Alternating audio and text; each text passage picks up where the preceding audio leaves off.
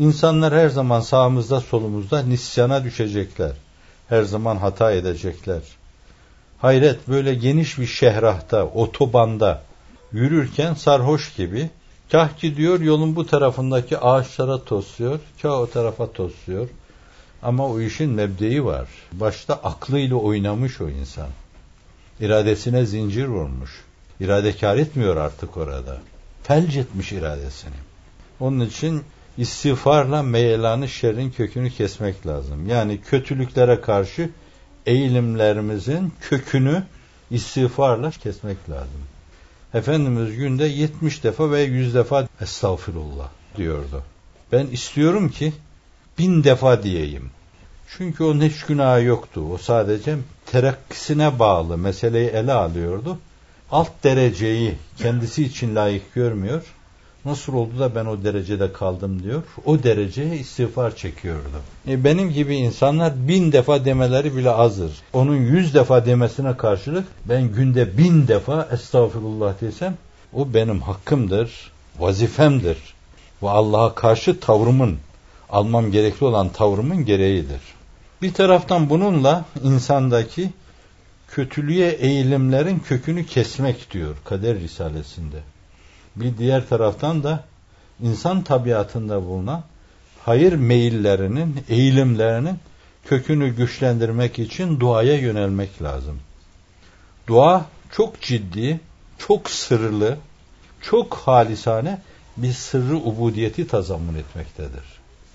Yani namaz kılmakta, oruç tutmakta, zekat vermekte Allah'a karşı halisane ubudiyetin çok üstünde bir sırrı taşımaktadır. Çünkü ortaya koyacağınız bir sebep yoktur. Sadece laf ediyorsunuz. Fakat laf ederken o lafla cennetin kapılarının açılacağına inanıyorsunuz. Cehennemin kapılarının kilitleneceğine inanıyorsunuz. Şeytanların zincire vurulacağına inanıyorsunuz. Öyle ciddi bir tevhidi uluhiyete ve bir tevhidi rububiyete yürüyorsunuz ki Allah'ın inayetiyle, izniyle bütün dünya şeytan dolu verse yine size zarar veremezler. Yani bir taraftan da dua gibi öyle güçlü ve sırlı bir silahı kullanarak mahiyetinizdeki hayır meyelanlarını güçlendirmek lazım. Kaymamak, yoldan çıkmamak, dalalet fırkalarına sürüklenmemek için buna ihtiyaç var. Efendimiz'i gördüğü halde dalalete düşen insanlar vardır. Raşid halifeleri gördükleri halde dalalete düşen insanlar vardır. Dünyevi ve uhrevi ufkuyla dahi olan Hazreti Ali'ye kafir diyecek kadar ondan ayrılan ve dalalete düşen fırkalar vardır. O gün düştüğü gibi dün de düştü, bugün de düşüyor, yarın da düşecektir. Bence bir taraftan onlara karşı tavrımız nedir? Bence ona bakmak lazım. Bir diğer taraftan da hiç kimseyi kınamadan düşmemek için lazım gelen şeyi yapmak lazım. Allah'a günde bin defa desek ki Allah'ım kalbimizi kaydırma, yine de kaymamamız gerekli olan o hususun ehemmiyeti açısından çok fazla bir şey istemiş sayılmayız. Çünkü çok önemli. Ne kadar önemli? Deseniz ki Allah'ım bana bir fatihlik ver, İstanbul'u fethedeyim. İman adına istediğiniz şey ondan bin kat önemlidir. Çünkü onda sizin ebedi saadetiniz meselesi söz konusudur. Bin defa deseniz. Ama Allah bin defa deyin de demiyor. İşte diyebildiğiniz kadar deyin. İsteyin Allah kalbinizi kaydırmasın. Ve şeytana uydurmasın. Rabbi audu bike min hemezati şeyatin ve audu bike rabben yahturun. Audu billahi min şeyatinil insi vel cinni ve nefsil emmareti bissu. Audu billahi min adaina kullihim ecmain. Deyin sürekli söyleyin Allah Celle Celaluhu kaydırmasın. Bu meselenin bir yanı. Bir diğer yanı şudur. Başkalarına ulaşma ve inhiraf yaşayanlara karşı münasebetlerimizi gözden geçirme. Bence inhiraf yaşayan, kayan insanlar bunlar trafik zedeler gibidir. Şimdi atından düşen bir insanın başına toplanır güler misiniz? İyi oldu, müstahak oldu. Binmesini iyi öğrenmemiştin veya eğerini iyi bağlayamamıştın, ağzına gemi iyi vuramamıştın, ondan müstahak oldu, çek falan mı dersiniz, yoksa hemen insanlığınızın gereği koşar, atını kaldırır, sonra da onu kaldırır, eğerini gözden geçirir, gemine bir bakar, üzengilerini kontrol eder, onu atına mı bindirirsiniz? Veya yaralanmış, berelenmişse acile mi taşırsınız? Vicdanınızı kontrol edin yani. Bu mevzuda tavrınız neyse bence dalalet zedeler için de aynı şekilde düşünme mecburiyetindesiniz. Dün sırat-ı müstakimde Allah peygamber deyip sizinle koşan, din diyanet deyip sizinle koşan, ruh mana köklerimiz deyip sizinle koşan, durup dururken bir yerde şayet sürçtüyse, kapaklandıysa, elini ayağını, dizini, alnını yaraladıysa şayet, bence öyle bir insana karşı yapılması gerekli olan şey imdadına koşmaktır. Onuruna dokunduracak laflarla, tavırlarla değil rencide etmeden, incitmeden elden geldiğince kabul eder, etmez. Ona ait bir şey. Öbürü bizim vazifemiz. Efendimiz sallallahu aleyhi ve sellemin tavrı buydu. Arkasından koşuyordu. Gelmelerini beklemiyordu. Öbürleriyle alakalı meselelerde de öyle. Ayaklarına gidiyordu. Taif'e gidiyordu kalkıp. Ölümü göze alarak Taif'e gidiyordu. Gidince daha çocuklar tarafından taşlanmaya başlandı ve hiç gönül koymadı. Vazifesini yaptığının şuurundaydı. Bildiğiniz gibi oradan dönüşünde el ayağı yaralı, vücudundan kanlar akıyor, ellerini kaldırdı. Allahümme inni eşku dafa kuvveti ve hevani alen nas dedi. Allah'ım kuvvetsizliğimi, zaafımı, insanlara karşı horlanıp fakir görülmeyi, bu halimi sana şikayet ediyorum dedi. Halimi sana arz ediyorum. Bu Hazreti Yakub'un innema eşku bethi ve huzni ilallah çok derin şeyleri mülahazaya getiren bir husustur. Çünkü yaptığı şeyi vazife olarak yapıyordu. O Taif'te ütbeler, şeybeler vardı. Onlar Mekke'de yaptıkları gibi orada da insanları yine tahrik edeceklerdi. Yine onun üzerine yürüteceklerdi onları. Günümüzde bir kısım provokatörlerin nizama, sisteme karşı bazılarını ayaklandırdıkları gibi o serseri çocukları ayaklandıracak ve ona taş attıracaklardı. Bakın 14 asır geçmiş değişen hiçbir şey yok. Onlar o dönemin provokatörleriydi. Taşlanmaması gerekli olan şeye taş atıyorlardı. Kimseye taş atıyorlardı. Günümüzün provokatörleri de başka şeyi taşlıyorlar. Değişen bir şey yok. O günün serserileri, günümüzün serserileri. Bağışlayın. O günün haydutları, günümüzün haydutları. O günün planlayıcıları günümüzün planlayıcıları. Hiç fark yok bunda. Fakat o vazifesini yapıyordu. Öyleyse düşene, sürçene, inhiraf yaşayana, bir kayma yaşayana karşı bence gerçekten cismaniyet ve maddiyatı itibariyle düşmüş, zedelenmiş, kırılmış, yara bereye maruz kalmış insana ne yapıyorsak onu yapmamız lazım. Bu insanlığın gereği. Öbürü insan olmanın değil, bir komedi seyretmenin gereğidir o. Öyle yapamayız biz. Biz insanlığın ızdırabını içinde duyan insanlar olma konumundayız. Zübeyir Gündüz Alp'ın ifadesiyle eğer bir insan dinden çıktı derlerse şayet o kalbin atom zerratı adedince parçalanması lazım gelir diyor. Binlerce insan dinsizlik girdabı içinde küfre yenik düşüyorlar. İnkarı üluhiyete yenik düşüyorlar. Ruhunda bunların ızdırabını taşıyan bir insan kayan bir insan karşısında lakayt kalamaz. Öyle bir zeyhi tabii karşılayamaz. İmdadına koşması, elinden tutması lazım. Orada bir üslup gerekir. Yani bazen onur meselesi yapar. Siz elinden tutup kaldırmak istersiniz. Ver elin bana beserek dersiniz. Öyle değil. Öyle bir üslupla yanaşmalı ki o da size elini uzatsın. Tut elimden desin yani. Ona bataklıkta olduğunu hissettirmeden, boğulacağını hissettirmeden, ciddi bir inhiraf yaşadığını hissettirmeden, gel benim kardeşim diyerek tutup elinden çıkararak. Bazıları temerrüt edecek, hiç dinlemeyecek, gayzı nefreti daha bir atacak, belki kurtaramayacaksınız hiç.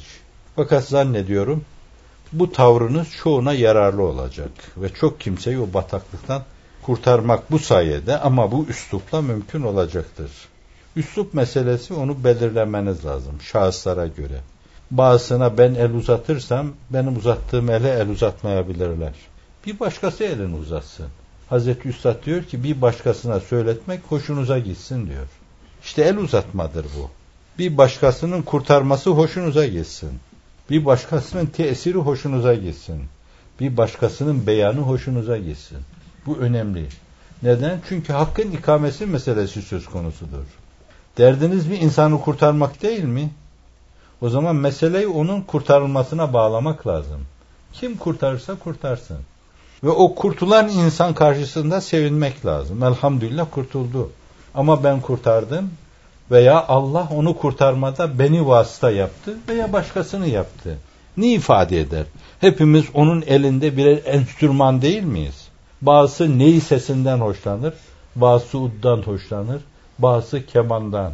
Günümüzün zevkleri, zevk zemzemesi içindeyse bazıları da piyanodan, orktan hoşlanır.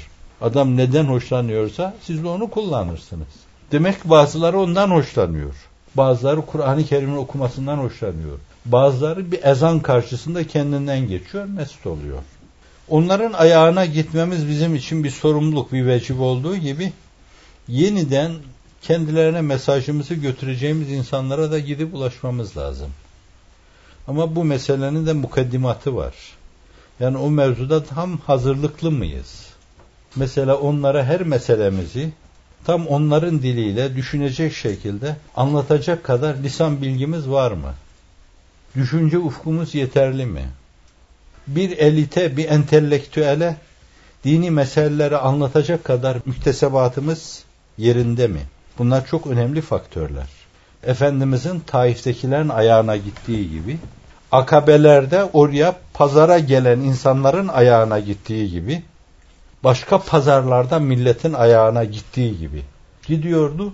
Az mülayim gördüğü, yumuşak gördüğü, sıcak bulduğu simaları çağırıyordu. Ne için geldiniz buraya? Ticaret için falan al filan. Size o ticaretten daha hayırlı bir ticaretten haber vereyim mi diyordu. Böyleydi yani. Bazen yadırganıyordu, irdeniyordu, bazen taşlanıyordu. Fakat yılmıyordu. Onlar kabul etmedilerse başkasına gidiyordu. Onlar kabul etmedilerse başkasına gidiyordu. Bir dönemde düşünün Biseti Seniye'nin 10. senesi. Akabe'de belki 50 tane kabileye gidiyor. Fakat o 50 kabile içinde sadece bir zaman demiştim isimlerini yazın üstünüzde taşıyın cin şeytan size dokunamaz. 6 tane insan sadece evet diyor. Binlerce insanın cirit attığı pazarda uğramadığı çadır bırakmıyor. Sadece Medine'den altı tane insan evet diyorlar. Ve onlar bir mürşit götürüyorlar. Musab bin Ümeyr'i götürüyorlar. Ertesi sene 70 küsür insanla geliyor. Kadın, ilk, erkek, çoluk, çocuk. Daha ertesi sene onu davet ediyorlar. Gel bize diyorlar ya Resulallah. Çok çabuk geriye dönmüyor. İnsana yapılan yatırım çok çabuk geriye dönmüyor. Çok kolay da olmuyor bir tohum gibi hemen kuvve-i olan bir toprağın bağrına saçınca kendi kendine hemen kök salıp gelişmiyor. Çok emek istiyor geriye dönmesi. İnsana yapılan yatırım. Bir batılı düşünür. İnsana yatırım yapmayı düşünüyorsanız 100 seneyi hesaba katmanız lazım diyor. Bir asırlık mesele. 3-4 nesil geçmesi lazım. Torunu, torununun torunu, torununun torunu. Ama Allah'ın lütfu geniş. Bakarsınız Allah bir çeyrek asırda da lütufta bulunabilir. Ama insana yatırımın bir asır istediğini hatırdan çıkarmayacaksınız. Bunun gibi ayağa gideceksiniz. Ayağınıza gelmelerini beklemeyeceksiniz. Allah Celle Celaluhu ilahi ahlakıyla bize onu öğretiyor. Kulum bana bir karış gelirse ben ona bir adım yaklaşırım buyuruyor. O bana yürüyerek gelirse ben koşarak giderim diyor bize bir şey öğretiyor.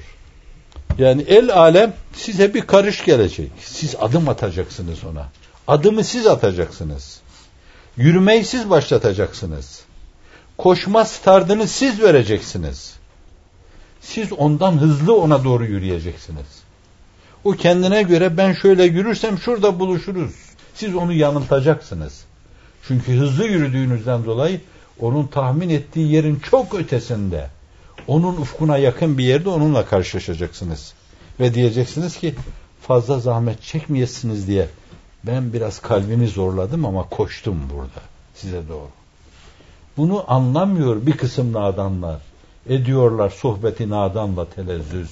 Çünkü onlar divane, divanelerin hemdemi de divane gerektir.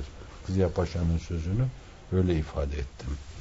Evet, ister iniraf etmiş, zehire uğramış dostlarımız eskiden, eski dostluğun hatırına, eski dost deyip geçmemek lazım.